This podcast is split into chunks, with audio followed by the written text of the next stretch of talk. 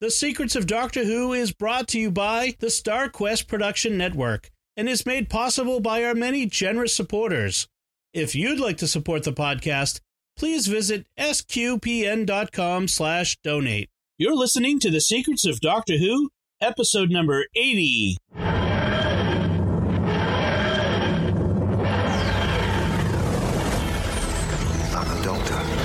For over 2,000 years. I am Scottish. I can complain about things. Shush. Hi, I'm Dom Bettinelli, and you're listening to The Secrets of Doctor Who, where we discuss everything about the hit BBC series Doctor Who. Today we're discussing the first Doctor, William Hartnell, story, The Aztecs. Joining me today on the panel are Father Cory Sticha. Hi, Father Cory. How's it going? And Jimmy Akin. Hi, Jimmy. Hey, Dom. So, just a, a quick, before we get started, I just want to uh, kind of talk to uh, the folks about keeping an eye out on sqpn.com for some new shows we've got coming. Uh, we've got, we've got uh, StarQuest headlines, which is we've we've been doing for a couple months now. It's daily two minutes headlines of the the sorts of things that are of interest to people who listen to uh, SQPN. Um, science fiction, sci- hard science stories, um, stuff from the Pope that is interesting. Uh, just we get three or four headlines every day. Uh, check it out. Uh, also, a couple other shows we got coming. If they're not already up yet, they'll be there soon. Uh, the Pilgrim Life with Deborah Shaban and Sandy Garazar, which is about um, being a pilgrim. So, like, act, like taking actual pilgrimages to places like the Camino de Santiago in Spain or um, going to the shrines in Mexico. Um, not those ones. Although, if you want to take a pilgrimage to Plymouth Plantation in Massachusetts, I suppose that could work. But also just about having a pilgrimage attitude, a pilgrim attitude about life and uh, that sort of thing. So, um, and uh, the Catholic Traveler with Mountain Butorac, uh, which is another sort of travel related show. Mountain is a that's his real name, Mountain Butorac. Uh, he's an American living in Rome with his family who uh, works as a pilgrimage guide, travel guide to folks. If you ever go to Rome. Um, he's the guy you'd hire, and he'd take you to see the best sites. You say, "I want to see like these five saints," or "I want to see the best places for apostles," and he'll design a, a, an itinerary one day, a week, whatever. He also leads pilgrimage groups to the Holy Land, to Ireland. So we're going to have him on. He has amazing adventures and a lot of fun. So those are coming up. Keep an eye out for those. Um, we'll talk about it more as they as they come online. If you want to find out about these things as they're happening, two things go to sqpn.com uh, sign up for our newsletter. Uh, we don't send out more than maybe one a month if that if i if i can remember to send one out. Uh, so you may you may get like one email a month from us. Um, and, and, go to our facebook page go to our twitter uh, follow us on those like us on those um, sqpn uh, on both of those. Um, and uh, you'll stay up to date on those so that said let's get to what we're here to talk about uh, Doctor Who, the Aztecs. Uh, this is a, uh, a, historical, what they called in the old days, which is mm-hmm. um, it's there's nothing supernatural, no space aliens, no science fiction. This is about traveling to a different time and interacting just, with those people. Just a bunch of white English men and women acting like Aztecs. exactly. Yeah. The, so, and this was part of the original design of the show, which was part of its educational remit for children. Um, we were going to have science oriented shows, which would feature Ian as the science teacher, and history oriented shows that would feature Barbara as the history teacher. And so this is Barbara's totally in her element in this. She knows all about the Aztecs. Uh, in some of the spinoff media, they they uh, established that she like did her master's thesis on Aztec civilization hmm. uh, to explain why she knows so much about this. Uh, this episode was a story was written by John Lucarotti. Who uh, is responsible for a number of other Doctor Who stories almost all in the first Doctor's time and, and all historicals in that time. He also wrote Marco Polo, which was a hmm. really cool story that unfortunately doesn't exist in video anymore, only on audio. Uh, and uh, he wrote the massacre massacre of Saint Bartholomew's Eve. He wrote the Aztecs. Uh, so he did three historicals for the first Doctor, and then he did the original draft of a fourth Doctor story, The Ark in Space, um, which is the one with the Wirrn, the kind of wasp monster. Um, except he didn't do the revised draft because he was apparently on vacation or traveling or something, and someone else had to do the rewrite. Interesting. Yeah, Robert Holmes, I think, was credited with that Yeah. story. Um, it- so this it's interesting. This this um, the basically the basic premise. So this is um, 1964 was when this aired the that first season, um, and this is the sixth story of that season. So they're they're deep into that season at this point. Um, but it's the first, the couple of firsts for this episode. It's the first story, uh, Doctor Who story that deals with uh, the issue of changing history, changing Yes. the course of history. It, it's a major plot point in this one, um, but also the first to involve a romantic subplot for the Doctor. Uh, yeah, how about the about first Doctor is my boyfriend story. Uh, and and so a couple of comments about that. Um, the one of the interesting things now, the Doctor didn't have, except for this episode, he really didn't have a real, or I'm going to say episode when I mean story. Just Yeah. sorry. Um, the uh, the Doctor uh, is treated as a romantic figure in this story, and we know he has a sexual nature because Susan is his granddaughter. Mm-hmm. But as the classic Who era progressed, the cre- show's creators became uncomfortable with this. And and they wanted to make it clear to the audience everything is purely platonic with the doctor and his companions. And they so de emphasized the doctor as a sexual being that there were even speculations that Susan may not be his granddaughter hmm. uh, but just someone he was traveling with. Which, Mm. it, it, okay, so it, I mean that kills one problem to create another. It's even creepier if she's not his granddaughter. Right. right. um, so, uh, but I, but none of that had set in yet. So, you know, uh, in this and in this time frame in the show's history, the doctor was presented as someone who was a sexual being because he had a granddaughter, and it's not unreasonable to then say, well, could he have a September romance, which he then does in this episode. He's totally in to Cameca. They make that really clear. Yeah. I mean, we get facial close-ups and everything. Although He's just his, his his expression when he realizes that making cocoa for her was actually like a, A uh, proposal. marriage proposal. yeah. that that was priceless. That that was Yeah. very well acted. I've made some It good is- cocoa before, but not wedding proposal, marriage proposal cocoa. Coco. exactly.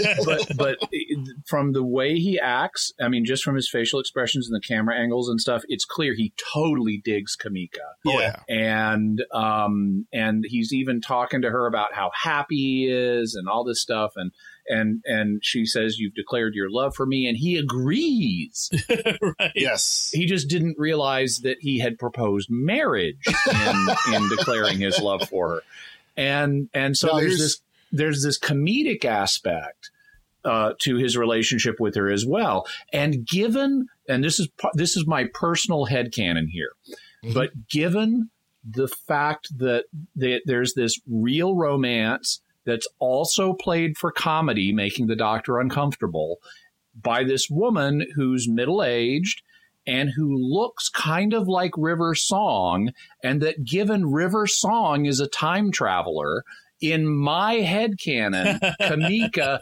is River Song playing with the first Doctor. Oh, that would be too funny. I, And I will I buy ever that. write for if I ever write for Big Finish or something, that's becoming canon. Oh, that's funny. That would now be here's great. kind of an interesting irony of, of this of that um, of course william hartnell at the time that this was w- being recorded and aired he was 55 years old It just amazes me. Yeah, um, you seem so much older. the actress He's five years played older than me. The actress who played Cameca wasn't even 30 she was 28 Was she really? Wow. She was born in 1935 and of course this was 64 Wow, when Wow. this aired They Which explains she's supposed to be in her fifties, but yeah to our to my eyes, she looks like she's maybe early forties. Yeah, I mean, they- actually They whiten wasn't her hair a little bit. point. Yeah, yeah. They, they they give her a little gray. It's just kind of funny that there was that big of a difference, yet they were supposed to be playing characters that at least looked similar age. I just love the idea of the doctor trolling through a retirement community with a cup of cocoa. Like, I mean, that's essentially what he's doing.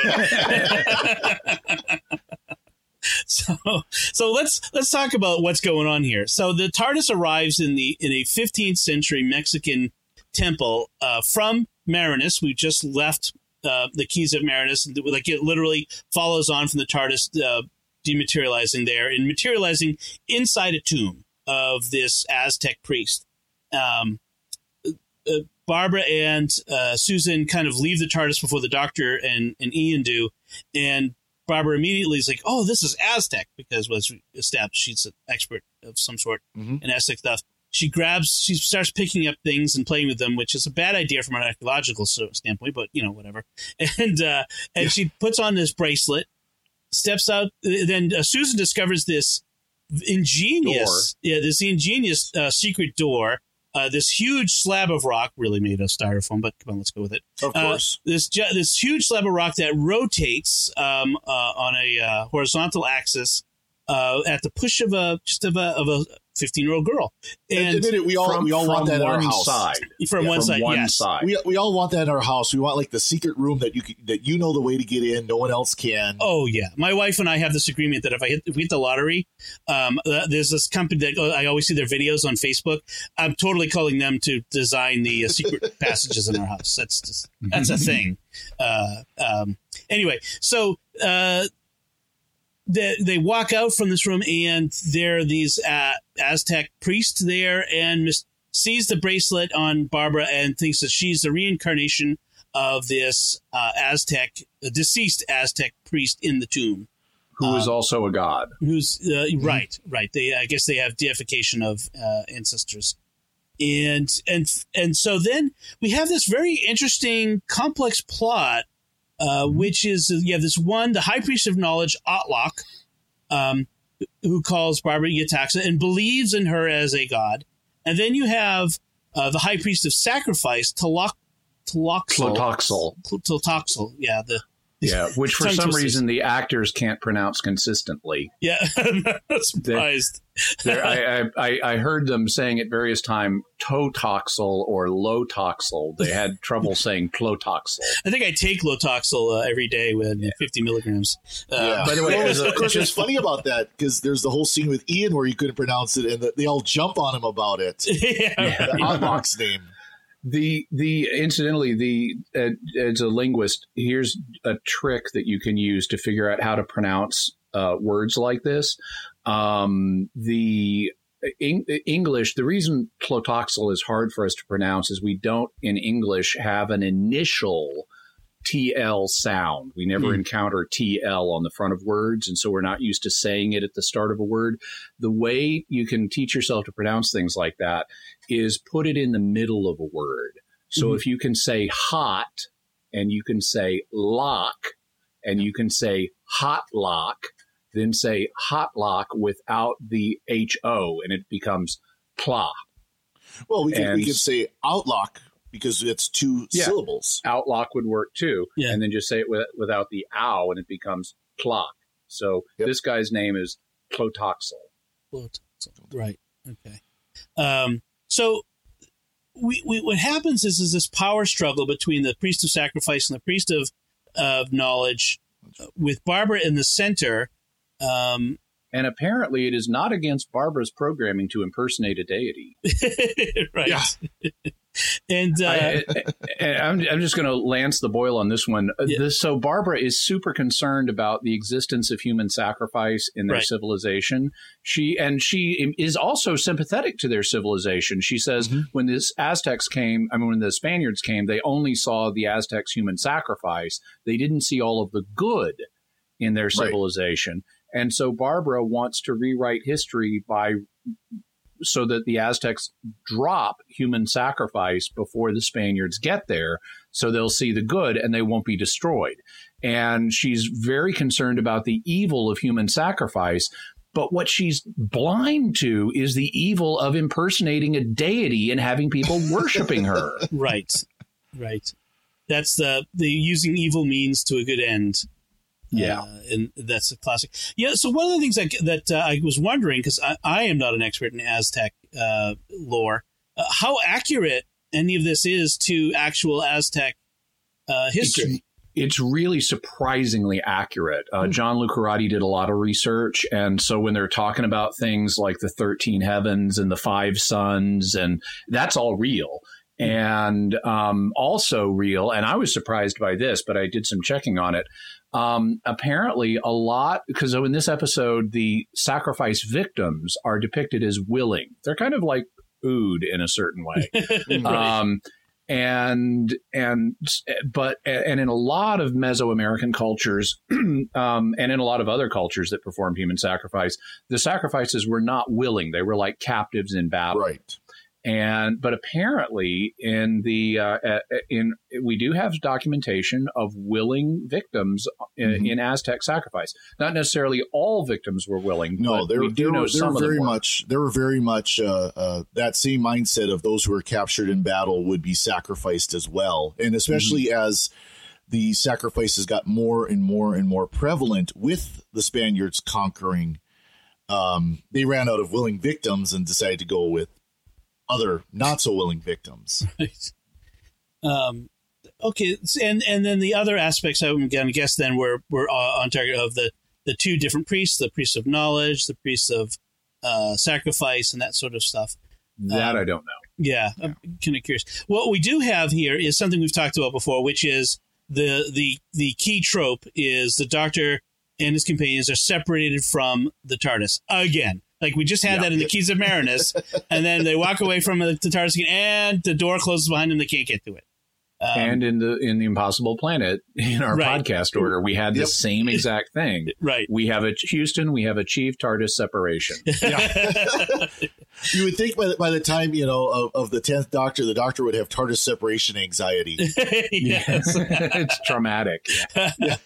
so Barbara, she she sort of takes to this regal role right off the bat. I mean, they they she gets they put her in these robes and the headdress, and and she's like already like when they when the Doctor and Ian show up, she's already like I am the goddess Yetaxa, and and and is in control there. Um, so it's very interesting how quickly she adapts to this.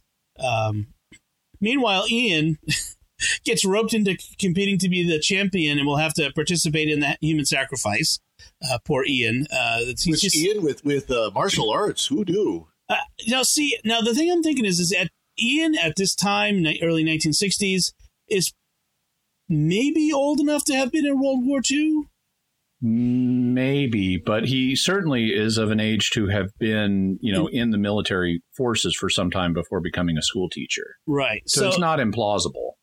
Right. I mean, the the idea that you know you could show up and you know the greatest warrior of the uh, Aztec civilization uh, you defeat with a little uh, you know your jujitsu or whatever. Yeah, uh, with your thumb. I love the Vulcan early Vulcan nerve pinch. well, I, hey, I've my brother did that on me a few times. I know how painful it is, so I, I I'm sympathetic We with hit that uh, one nerve, yeah. Itaxa there. Uh, uh, you hit that nerve in the shoulder. Um, so, uh, you know, Ian and the doctor have sort of free run. Uh, Susan has a few um, errors in protocol, and so she's Yeah. sent off to what they call the seminary to be trained. Yeah, and we should explain um, the for Americans. I don't know how it is in England, but for Americans, the word seminary refers to a school where priests are trained, and they're not training Susan to be a Yeah. priest. In older English and in older British English, a seminary was just a school. And so, if you like are a Gilbert and Sullivan fan, like I am, and you watch the Mikado, uh, you'll you know the three little maids in that uh, operetta are like three little maids uh, who have just come from a seminary, meaning they've just come, they're on their school break. And so, now, would it would it they- have been more like a boarding school than just your Yeah. traditional neighborhood school? yeah. And so, so by having Susan go to this seminary, she's just going to be schooled in proper Aztec culture. um, one of the things that that happens is, at the end of this first, the first of these four episodes uh, in this story, is is this whole thing where Barbara wants to change history and change the Aztecs to, to use her power, the misunderstanding of her as a god, uh, to stop human sacrifice. And so what we have in the plot is that um, there's they, they want to the, the the priests want to sacrifice, have a human sacrifice, a willing sacrifice, uh, to make it rain. Um, although Autloc is already, as the priest of high knowledge, is already kind of showing some understanding that the sacrifices don't actually cause the rain. Um, yeah, they're just being timed to coincide with the beginning of the rains. Right. Right. Um, and, And- go ahead. You, well, one, one thing I want to point out too is this. I think this is the first time where the, the doctor, you know, he he says you can't change time, and he says, "Believe me, I know. I've tried." Right. Right. He he also says, and I, I wrote this line down exactly. He's talking to Barbara. He says, "But you can't rewrite history, not one line." And years later, Steven Moffat takes that line and puts it in the mouth of River Song and bends it slightly to "Don't you Mhm. dare rewrite history, not one line," Hmm. talking about her history with the Doctor. Interesting. Interesting. Um, th- th- that also plays into Cameca being uh, River Song. She was there. She was there. Maybe she heard it. Yeah. um, so what happens is that she she demands this. Barbara commands that the human sacrifice stop, and uh, the Flotoxel. Tlotoxl and Ishtaka are uh, outraged, as is the victim who throws himself from the top of the pyramid anyway. Yeah. And- so right there, on screen suicide on a Yep. children's show. Yeah. Exactly. and that's amazing. And then Barbara is totally stoic about it afterwards. Right, right. This not a whole lot of emotion. It was a, it was a underplayed, maybe. Um, but I mean, she did kind of show, you know, a, a little bit of surprise, but yeah, it wasn't like this, you know, absolute, you know, gasp and you know, cover her face or anything like that. Yeah. It's, it's it's very out of keeping with the kind of way women could be portrayed on television at the time as kind of hysterical. Yeah. And she is not at all. She just she doesn't I mean, she may be surprised and show a little bit of disgust mm-hmm. with it, but she like soldiers on in Oh, her I'm a god and I'm gonna fix this situation right, role. Yep. and makes herself the target now of the well. If he we can't sacrifice that guy, we're going to sacrifice you, and, and and really solidifies her enemy in Tlotoxl. Uh, there's an interesting moral quandary that comes up because of Ian's uh, been placed in this role of champion for Bar- for Barbara or Yetaxa. Um, he has to accompany that the human sacrifice to the altar of sacrifice. Um, Mhm. and the doctor tells him not to interfere. And there's a sort of there's a moral quandary in that. Uh, Yeah. you know, like what what should we, what you know if if you happen to travel with a doctor and are placed in this situation as a Christian, what do we do? What you know, uh, I'll put it to you, Father Cory, since you're the you are our, our priest here, oh, the priest of knowledge and of sacrifice. Oh, um, Just not, just not human, not human sacrifice, sacrifice. right? Just uh, Um, sacrificing God. Uh, you know, and it, that that is a, very good question. I mean, it, it's my instinct would be to say is that I could not participate. I could not just stand there and be the guard who does it, even if that puts my life at risk. Hmm. You know, because that's that's the same question people have of if you were a guard in a. I mean, let's use a modern day context. You're a guard in a prison, and your job is to march this prisoner, whether he's innocent or guilty, for death penalty. Well, if you're opposed to death penalty, could you do that job? hmm. You know, and you know, I, I think some would argue you if you're truly if that is something that you consider wrong, you couldn't do that job. You would have to find another job within the prison, if not another place as a guard in general. although there might be a case you could make where uh, accompanying someone that is going to go anyway, accompanying them is um, you can provide uh, some sort of comfort. But and you're the one that has to hold him down as he's being strapped into the chair. right? Right. That would because be that would be the direct parallel. Yeah, is that would be. Ian had to hold his legs as the guy is being stabbed. that's true. That's true. Jimmy, do you have any uh, insight into this? I think it depends on the situation uh, that one finds oneself in. If if you're in, a, if someone breaks into your house and is about to kill somebody, and you have no power to stop them, and trying will only result in your death as well. then it can be morally legitimate to to not interfere. Um, so like if if let's say I and my wife are in a house are in, in a house together and someone breaks in and starts to kill me and for my wife to interfere would only get her killed too mm-hmm. It would be legitimate for her to hang back and and try to escape or do something else but not interfere in me being killed right um, on the other hand if there is something she could do to help save my life uh, then she would be responsible to to make the effort, assuming the mm-hmm. risks to her were proportional. Um, and so it, you translate that principle into other situations. If you're being told simply don't interfere with a human sacrifice because we have no chance of changing it and it's only going to get us killed too, that would be legitimate. If you're being told to participate in some way, it gets more complicated and you have to invoke what are called the principles of cooperation with evil. Um, because we live in a fallen world, uh, we always cooperate in one degree or another with people who are going to do something wrong. You can't buy a pizza without running the risk the pizza guy is going to use some of his wages to buy porn.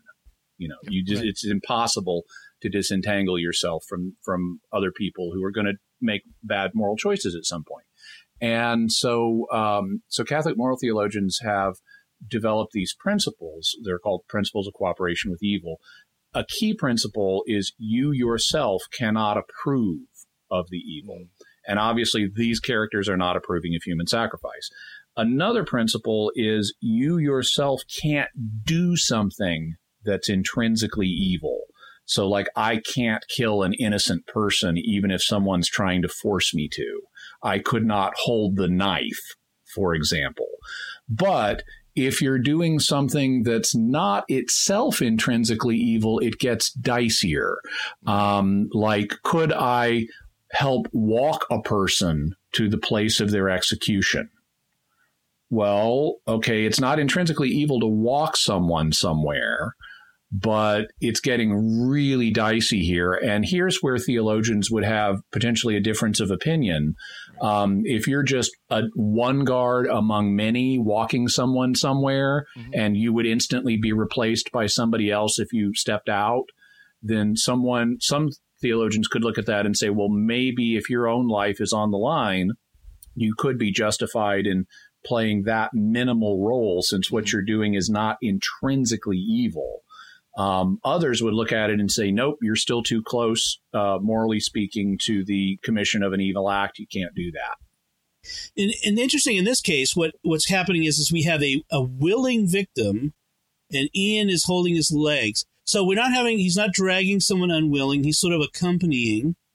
Um, and he's just holding the legs of someone who has offered himself uh, so I, I yeah, wonder. To, is, to, me, this is too close. Holding the legs yeah. is too close because yeah. that presupposes you're thwarting. If he does change his mind, you're thwarting his ability to get off the altar. But would but if he's if he's just accompanying someone who's walking willingly, maybe that's remote enough. It, it's re, it's remote enough that some theologians would say if you're if you're in danger yourself, you could you could do it in that situation Right. and we should probably stipulate here that even in a, with a, with a willing uh, victim, the, the, the practice of human sacrifice still is still evil. Yep. Yeah, that's exactly. That's, um, although it's interesting, the doctor does say that you must respect the Aztec religion and culture, even if it mm-hmm. includes human sacrifice.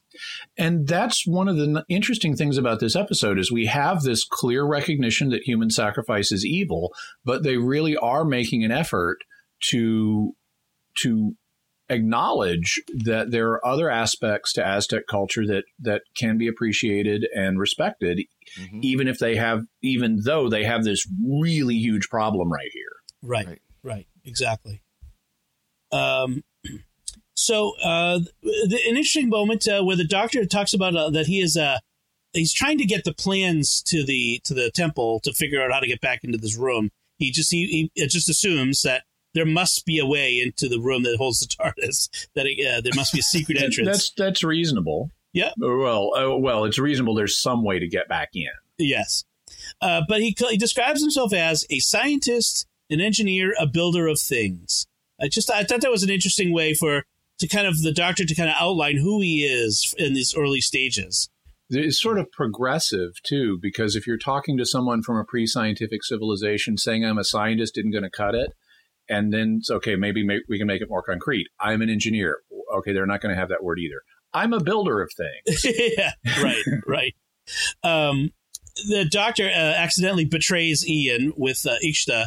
Ixta is the son of the guy who built the temple. Um, right. uh, the doctor doesn't really Ixta, realize Ixta is the uh, champion that Ian is going to have to fight, and so he gives Ishta this this thorn that will paralyze his, his opponent. Uh, not realizing it's Ian. I, I just I kind of liked how th- this this story is multi layered. It's a com- yeah. it's a mm-hmm. complex story that you have to kind of keep track of several things at once. Uh, and, and, I like that. And Ixta has told the doctor that this is not a fight to the death. So right. he's whoever whoever he's giving the thorn to is not going to be killed. Right. That's a, that's an important point. Uh, and then, this was it was a natural tranquilizer. Yeah. Yeah. The the doctor had coated the thorn with a tranquilizer. Uh, and then we have this combat between uh, Ian and Ixta, uh, which I, I, I, was waiting for someone to yell "Kroykah," and you know, so, so it was like a, a, a Vulcan combat in uh, Amok Time, which is contemporaneous. the uh, the uh, the the the the style of on-screen fighting is very similar in that way. There's a lot of uh, very obvious like wide misses, and you know uh, uh, they did it better on Star Trek. Though. They did, but there's a couple of times where it's like uh, I'm supposed to grab you and throw you, and I missed the grab. So I'm gonna. So my opponent's gonna hang the arm out there, waiting for me to get the grab. You know, like the a couple of moments like that. But they used. They had the uh, the the weapons that the, it was. That's how an Aztec. I do know that an Aztec axe would have looked like. Would have been wood mm-hmm. with um, yep. obsidian. Yeah, obsidian mm-hmm. flakes in it um, for the sharpness. Uh, so uh, is it like we talked before? Is it believable that Ian could defeat uh, the leader of the Aztec army? Mm, maybe, maybe yeah. not. but it's on the it's on the bubble. Yeah. Um, so the doctor, you know, uh, as we as we progress to this, it, um, he offers to take Barbara away and leave the Aztecs with their human sacrifice if the priest gives him the secret to open the tomb. He's, he's trying to make a deal. It's like, look, you know, we'll go, we'll leave uh, we'll take Yetaxa with us. We'll leave you with, with intact the way you were. Just get us in the tomb. It doesn't work, unfortunately. Well, the um, story would be over at that point if it did. Right, right. Um, we also get um, uh, the, this scene in uh, where the doctor accidentally gets engaged to Cameca. There was this great moment when the doctor says to Ian that he's he's engaged, and Ian goes, "You're what?" like he has this great reaction. it was so and funny. That smart aleck grin that Ian had after that was priceless. oh yeah, like you know, he just put a, to needle him a bit for it with it. Yep. Yeah, you know what's and it, it, what's interesting is it, once the doctor realizes he engage he's engaged he doesn't immediately try to get out of it. Right. You know? He's not like saying, Oh, my dear, there's been a terrible misunderstanding. I'm from another culture and I didn't know that cocoa has this significance here. He's like willing to let this ride and play out and kind of see where it goes. I mean, Cameca is a catch, I guess. You know, the doctors. Yeah, I would think so. Um, and they, so Ian and the doctor discover that there's this um, tunnel that starts in the garden where he's been meeting with Cameca, the Garden of Peace. Uh, and actually, I want to say with the Garden of Peace, like we talk, I kind of joked it's the retirement community, but in this Aztec civilization, it it's this um, the have, the people over a certain over, age, yeah, over fifty or something, get to stay there and not participate in the battles and go out fighting and yep. stuff. And and then people come and consult them for their wisdom. I, I kind of like that. That's that is something admirable to Aztecs. I wish we did that more, where we consulted our elders for their wisdom, um, and, and and treasured them a little more. Um, so uh, th- so they've discovered in this garden that there's a tunnel that that Ian crawls into. He's going to climb climb in. It, it, it's supposed to lead to the tomb, but Ixta shows up and he knows that Ian crawled in, and he and he tricks the doctor. He puts the the stone back in place and seals Ian in, and then it starts to fill with water and. That's how this, this For episode reasons. Ends. For reasons, that's right. Uh, and, part uh, of the irrigation system of the city, or something like that. Right, right. Yeah, he actually tells the doctor that unless the stone's put back, the garden will be flooded. Um, Well, it turns out that it actually is a tunnel, and we get this sequence of events. It's kind of this fun little sequence of Ian climbing through various places uh, with this uh, montage uh, of Ian. He finally gets into oh yeah. the TARDIS. And, and he's he's he's in this you know Aztec costume at this point, kind of like when he was in Marco Polo. He had the kind of Chinese costume, right. um, but he's in this Aztec costume, and we get these shots of his legs, and he's cli- as he's climbing up this ladder, and it's like, is he wearing Morris dancers bells? I mean, I mean, he's definitely got bells strapped onto his legs, although they are Aztec, not Morris. Right, right. Um, and so he gets back into the uh, the the tomb, um, and so he, he really he, he knows like okay I can't just like walk back out again because we'll be in the same position we were just in. So he finds some uh, leather straps or of some sort, um, attaches them to the top of the door where it swings. There's like the- a counterweight or something there that he could hook onto. yeah, it's really yeah, it was really kind of a counterweight um, above the the the uh, rotation axle axis of the uh, of the door, um, and then kind of feeds it underneath. The problem is is uh, in order to get enough pressure on it to pull it down, like so. I'm trying to ex- uh, I'm trying to explain this in words, this visual. So you're on the outside of the door and you're trying to pull the top of the inside of the door down so that it rotates. Um, I don't know why he didn't just shove something in there to keep the door open. Well, that would be too easy. yeah. Um, but but to pull it down requires more force than Ian, the Doctor, Barbara, and Susan can put on it, and it ended up actually, I think, breaking the strap. at Yeah, the point. strap breaks. and uh, so the, and so the doctor says we need a pulley um and but the aztecs don't have the wheel which is a nice you know history point for the kids yeah, um and so the doctor proceeds to make a wheel Yeah. so that he can use it as a pulley yeah, he invents the block and tackle. Uh, Yeah. uh, I did notice at the end of this episode he took it with him. He didn't leave it for them to discover. They took Yeah. it into the into the tomb. Yeah, because imagine if the Aztecs had the block and tackle before the Spanish came, how history would be different today. I, I, I like the line where he's in the Garden of Peace making it, and he's got the wheel, and Cameca's like, "I don't know what this is, but I sense it's going to take you from me." yeah. yes, that was actually a very clever line. Yeah. Um, Uh, th- this technology that he, she sees. Um, once again, two episodes, two stories in a row. Ian is framed for murder. Yeah. like Ian has got to stop putting himself in a position to be framed for murder. Uh, he, he is uh, framed by the fact that his axe is used to to, to um, take down Autloc, who is Autloc. Barbara's Yetaxa's uh, ally in, in all of this. Uh, the- Except it wasn't really murder; it was just knocking him out. right, right, Yeah. attempted, Attempted murder. attempted murder. But it's like, well, who else could it be? It's your axe, right? What? What? No one else can take an axe and Yeah. bonk someone. But you know, it's you know that they're primitive, so therefore they're gullible. Uh, is that idea? I think. Um, and then, um, I don't. I don't know that I view it that way. I, I think it's because they are trying to respect Aztec culture. I would just say it. Ha- they they don't look at they don't scrutinize or cross examine the evidence too closely because the plot would fall apart at that point. So Right. They need the plot Don't, keep moving. don't in you this mean direction. they're not enlightened, you know, 20th century Brits with their proper, you know, rules of uh, evidence and everything? right. No, Is that I- really what happened here? I'm kidding. No, I, I mean, I mean, the writers are not top drawer. Yeah, right, right. Yeah, exactly. So, um, a lot happens. As, in and, the- and, and I don't, and I just say that in terms of, I mean, John Lucarotti did some really nice stuff. I really like this story, but on this particular point, there's there's just some hand waving going on. Oh yeah. I think. Well, ag- I was going to say, so much happens in this final episode of the of the story that I just, there wasn't really time really to develop anything else. I mean, there's there's a very complex. The plot gets really uh, arcade or, or not arcade, but really complicated, intricate, in this Yeah. in this uh, part of the of the of the whole story. And, And, it's uh, only this is only a four parter. Yeah. you know, it it Exactly. feels really fast paced as a result comparatively, it does. compared to other other things this era. Yeah, so Autloc, now that it looks like Barbara sent Ian to uh, to take him out for what again, there's a little hand waving there. Like, what would be her reasoning? He's her sole ally. And and Barbara points that out to Autloc. Yeah. What possible reason would I have to harm you? And that's what makes Autloc start to rethink matters and say maybe maybe I have been deceived here. Right, and and Autloc, a very interesting uh, pl- development of the plot, decides, you know what? I don't know what's going on. My faith has now been unsettled.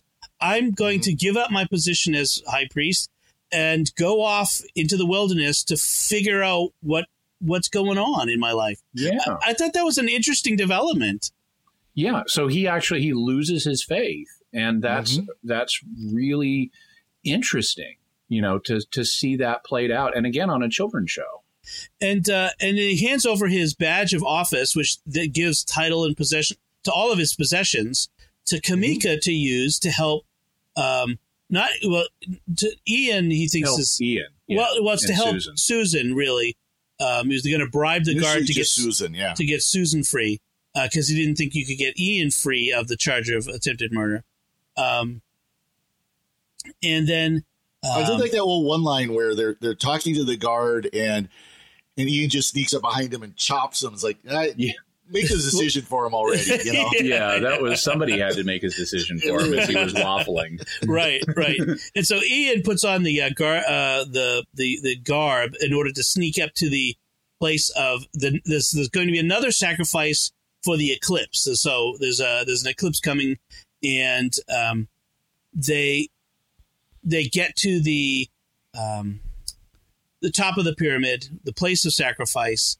Um, uh, Tlotoxl is there. He's blinded by rage and tries to kill Barbara. Ian stops him. Ixta and Ian get into this great fight. Um, and Ian Yeah. kills him by the Captain Kirk method of the the uh, rolling flip over off the side of the uh, pyramid uh, where Ixta is crushed to the ground far below. It's really effective. I mean, Yes. this is a very dramatic fight, and I, and I and just like we saw the guy leap off of the pyramid to commit self-sacrifice earlier, we, we get to see Ixta, you know, flipped off the pyramid here, and it's it's a, it's another really dramatic moment. And, uh, and while all this is going on, the doctor and Barbara and uh, Susan are trying to get the door open, um, and Which they, they all do. and they all escape through it. Uh, and in the end, the door, you know, the tomb door closes. They get they're going on the TARDIS. Tlotoxl is left there with the the victim, and he performs the sacrifice. Yeah, they cut away right before we see it, but the knife is like ready to fall when they cut, so we know that guy died. And it's a, again on a children's show, human sacrifice. Yeah. Uh, but it but and it's fol- suicide and and and justifiable homicide. right. you know, it, it's it's followed up though with that that great scene. So Cameca had given the doctor that little token, Yeah, and he had Right. it in his pocket, and he was he took it out, he put it next to the body in the tomb, took a couple of steps away, he, he almost went into the TARDIS, turned around, grabbed it, put it back in his pocket, and went in. Right. yeah, Right. which is awesome. And so that's that's that'll in my in my in my uh, story.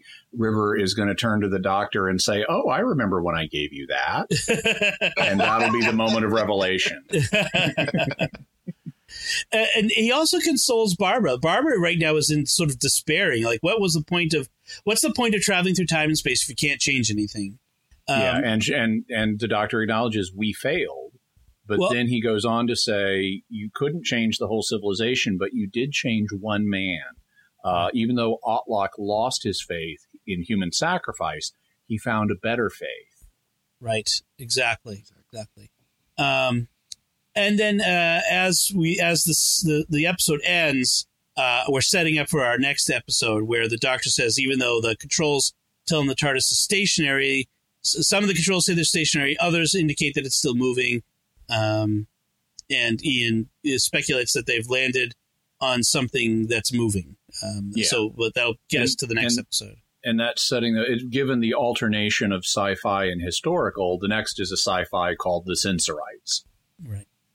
So again, I I I like where Susan develops telepathic powers, showing us Time Lord telepathy for the first time. Interesting. Um, so uh, for me, I like this episode. It was it was Mhm. interesting change of pace. Like in modern New Who, if they traveled to to Aztec times, you'd still have sci-fi elements. I mean, they just would Yeah. incorporate some kind of alien or something You'd like have ice warriors showing up or something. right? Or uh, or a ship named after Tel- Tlotoxl or something uh, uh, that he doesn't know about. Um, th- but so, so I, I like this. I like the complexity of the plot, and I like the pacing. Again, maybe four episodes is a better pacing than six, or later Oh, on yeah. in War Games, what was it, ten? Yeah. yeah. uh, I, I felt like the story moved along a lot better than than in others, uh, and I, I liked the character development. I liked Ian in this. I liked Barbara. I mean, I, as a, as companions, I really like Ian and Barbara. I really feel like Yeah. Susan still feels a little like the shrill teenager a lot, but That's that's how they write her. It's unfortunate. Yeah. like in the next episode, it's kind of Susan centric. The the Sensorites, so Right. she gets a chance to shine there. Barbara gets to shine here, and this is actually uh, Jacqueline um, uh, Jacqueline Right. Hill, the actress who Oh, played Barbara. This is her. This is her favorite story for obvious reasons. right, right, right. Um, so uh, I like it. You know, how, how do you guys feel uh, overall? Your thoughts or anything else you want to say about this episode? Father Cory, you want to go first? No, I just I, I was, you know, of course, again, setting aside that it was a 1960s TV show, so it, it had all the the issues with that. It really was striking, kind of how advanced of a storyline it really was. I Yeah. mean, there were still a few of the, you know, I've, I've made the comment before. You know, you watch some of these early episodes, especially, and you get the okay. These are stage actors who are now, or stage or radio actors who are now having to figure out this medium called TV Yeah. because we're still early enough in television where that is a reality. Um, this is an episode that it felt like it's really getting away from that. There was a lot less dramatic, you know, exposition and a lot more just showing it. You know, using the medium of what TV can do. Yeah, the fight was still a little fakey where you had the guy swatting at the camera and then the other guy, you know, like two seconds later lifting up his guard, but still, Right. you know, it was there was still much more of the this is telling the story as a TV show will tell the story. Right. Mm-hmm. You know. I, I thought I thought it, it's it's very engaging, and I really like this story. Like I really like Marco Polo. They're both really good, just as stories. Um, but I, and and I agree that they're beginning to figure out how to use TV a little bit better, and there's more showing. But there's still some the acting to me seem still seem quite theatrical Oh sure. especially especially the actor who plays Tlotoxl. I mean, he is really a scenery chewing villain Yes. who is just slinking around. Just from his body posture, it tells you he's evil. I mean, like when he looks right at the camera, you're a false god, and I will ex- I will I'll expose you. destroy you. Yeah, and, well, and I know it's we get lit. I was going to mention that. I didn't say We it was get- perfect, but well, no, no, no. But we get we get sh- uh, asides, you know, where the actor turns and talks to the audience and says things that the other characters are not meant to hear. And it's just like in a Shakespeare play where you have asides. And so we Mhm. have Tlotoxl turning to the camera as the cliffhanger for episode one and saying she is a false goddess and I will destroy her or whatever. And that's our that's our out for the first episode. Um, Right. Also, it struck me kind of related to that that the um, the cliffhangers in this series are kind of subdued. Instead of taking us right up to the moment where the doctor or one of his companions is in danger, they're they're confident in just kind of getting us into the proximity of danger, like like Tlotoxl saying, "I'm going to destroy her." Um, she, Barbara is not at that moment in danger. We're Right. just being informed of a danger, and it's kind of more subdued than cliffhangers will be in the future. Um, one logic problem um, that I noted with this is so if the old high priest was a god, why isn't Autloc considered a god? And Dom, your theory of ancestor deification could explain that. Yeah. Um, but there's still this weird thing where at one point uh, Tlotoxl tries to poison Barbara as a way of testing her to see if she's mortal or not. And and and so well, okay, if she's mortal, then well okay then she's obvious how does that disprove her Well, deity it's because the, previous high priest who they regarded as a god died i guess ancestor deification is the only way to explain Well- that that he wasn't a god before but he is now well, they talk about the spirit of Yetaxa. Yeah. So that she is the personification of the spirit of Pat- Patoxel. Right. So, So why should that make her immortal? Yeah, yeah. Because yeah. the, the well, and, and she says that that yes, the spirit would continue, but I would die. The body Yeah. would die. right. Yeah. You know, so they kind of address that a little bit, but yeah, Yeah. It's, it's not a. They don't put a lot of thought into it either. I, I do like how how e- and I think they comment on this at one point, but I do like how comfortable the Aztecs are with the gender swapping deities. Right. Um, you know, I doesn't seem a mean, they're deal. more accepting than we are of gender swapping time lords. Um, Exactly. overall, though, I did I did really like this story, and I wanted to comment in particular the impressive sets that they have. You know, they they have, and it's obviously it's it's just a it's just a painting. yeah. but they they make an effort at here's this Aztec city that we can Mhm. see from the top of the pyramid, right. and and so I like the impressive sets. Um, even the the rotating door is an interesting thing. I also really like the costumes and the makeup. So like if you haven't seen it, Tlotoxl, the high priest of sacrifice, he's got in addition to this elaborate you know, wig and headdress and all this stuff. He's got like a band of black around just around the bottom of his face that Right. sets off his mouth, but it goes, it's not like around his mouth. It's a band that goes from ear to ear Mhm. and it, it's really effectively creepy. Yeah. Um, also, the costumes are really nice. Ian's costume when he first uh, puts on the uh, his Aztec warrior suit, it's it's this. He's got this elaborate kind of bird oriented costume. Later, uh, Ixta wears a jaguar costume where he's got this jaguar head, and that's like right out of um, manuscripts that we Mhm. have in, il- in illustrations from Aztec culture. We know they wore costumes like this, and and they've really made an effort to do that on this show, which is significant because they couldn't this isn't an established historical period in british drama. They can't just go get the elizabethan costumes out of the cupboard and use them. They Right. had to make these things and they've really gone to a lot of effort to do that and i think it makes the series very visually interesting and fun to watch.